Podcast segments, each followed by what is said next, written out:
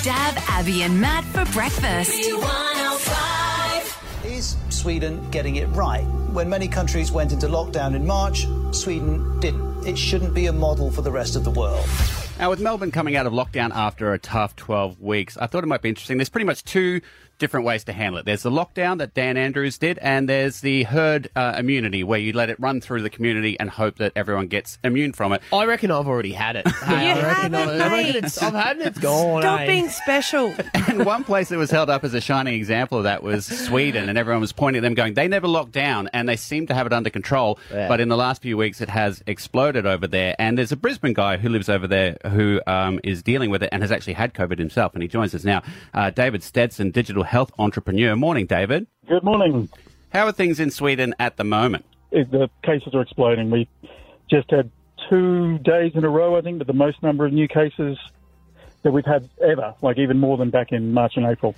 When it first happened, and like we said, you guys didn't go into lockdown. You tried to do some sort of restrictions, but it was more like, hey, maybe don't socialize as much at pubs. But they were all still open, and I believe that you were trying to keep um, vulnerable people, like the elderly, at, at home. What about now? Is there any more restrictions now? The numbers are going up, or is it still staying the same? Almost the exact opposite. There's actually been a bit of a misunderstanding about what happened back in April because Sweden put in all these recommendations, but in theory, they're actually obligations. You know, you are supposed to follow them. And so people did mostly follow them, and there were a lot of things put in. They cut down the crowd size down to 50, put in restrictions in restaurants. There are signs absolutely everywhere, so they like taped off bus drivers, and everyone had to get on buses in the back seats. Professional sports all shut down. So a lot more actually happened than people Realize. but now it's I'm pretty shocked uh, because cases are exploding. Now, we're, we're speaking to you not just because you're living over there, but you're a former public health epidemiologist and research scientist.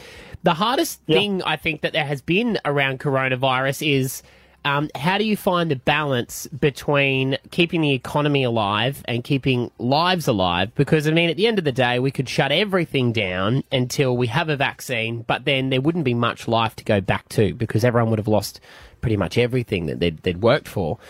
What would you say we, we we do then? You know, because will we forever for the next three, four, five years be doing what Melbourne had to do? You know, like lockdown, open up, lockdown, open up. Because I feel like as humans, we're just going to get sick of that and be like, whatever, let it spread, let's see what happens. Yeah, I totally agree. Um, but we will have a vaccine. We'll have multiple vaccines next year, before the middle of the year. You know, they had a, a vaccine developed for SARS COVID one, uh, but they didn't need it, so they they stopped the trials. So we knew we were probably going to get a vaccine. There's 12 of them in stage three trials now, and historically, five out of every six vaccines that get to stage three get approved. So we're going to have vaccines. So what do you do? Well, if you look at this virus, it basically has a life cycle, you know, of around 10 to day, 10 days to two weeks. So if you basically lock down for four to six weeks properly, now that doesn't mean locking people in their homes, so decent restrictions except for essential workers and stuff. You've basically gone through three three cycles of the virus. So anybody who's seriously ill is going to be in hospital. Everyone else is going to be better by then. So it's the number of cases you're going to have will disappear, and then if you get little outbreaks, then you you increase restrictions slightly.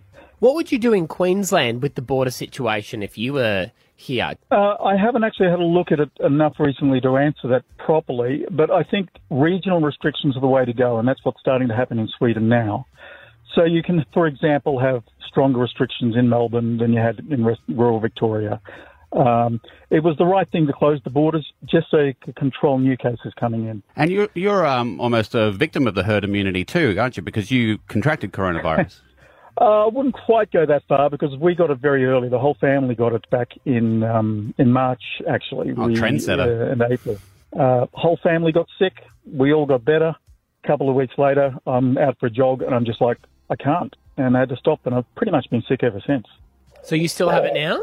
It's it's improving a lot. Um, it's very much goes in cycles. So I tend to have like four or five days good, then I'm having a, a couple of days where I, I really really struggle to breathe. So at the moment I'm feeling pretty good actually. Wow. Uh, I monitor my blood oxygen levels constantly, and um, they're regularly still been dropping down uh, below 94, which is kind of where the clinical level of you know, watch out, there's something going on here. So Is- it's not fun. You don't want it. Yeah, it's it's one of those things we always think, oh, well, you get over it, but we don't know the long term effects from people. It's like we need to find a unicorn, someone who's um, an economist, but is also a specialist doctor And, in and doesn't uh, care pandemics. politics. No, do you know what I mean? To try and get because we're always going to get different views, and then people get concerned about suicide rates. You know, with the way we're going, and we don't know how Australia's going to be once. Um, Well, Victoria's already reported that they've, they've, they haven't had an increase in suicide rates. New Zealand has said the same. Massachusetts has said the same. It hasn't happened. Uh, if you talk economy, Sweden's GDP has been done worse than Norway. You know, if we've got, they estimate 10 to 15 percent of people are, are getting this what they call long COVID. If you've got 6,000 people dead and like 100,000 Swedes reporting they've been sick for more than 10 weeks, what the hell's that going to do to your economy? Um, well, uh, just for, from perspective here in Queensland, apparently they're making those decisions on the borders tomorrow, the day before our election. The announcement gets made. that's very so, interesting. So we'll see. We'll see what I happens think there. you guys. I think you guys can probably start opening up. Um, I wouldn't have done all the things you've done. You know, this virus doesn't spread outdoors. So what the Victorians did, stopping people going outdoors so much, I don't think that's necessary. It likes indoors, dry, colder weather. I don't like talking about That's it. my- Doesn't like opinion. it. Does like it. Makes it give it a personality. do you know what I mean? It doesn't like the outdoors, but it likes- doesn't like yeah. maps. uh, David uh, Stedson, you're a Brisbane boy, um, a former public health epidemiologist, research scientist. You're living over there in Sweden. Thanks for your insight as to what's uh, happening over there at the moment. You're welcome. Stav Abby and Matt for breakfast. You wanna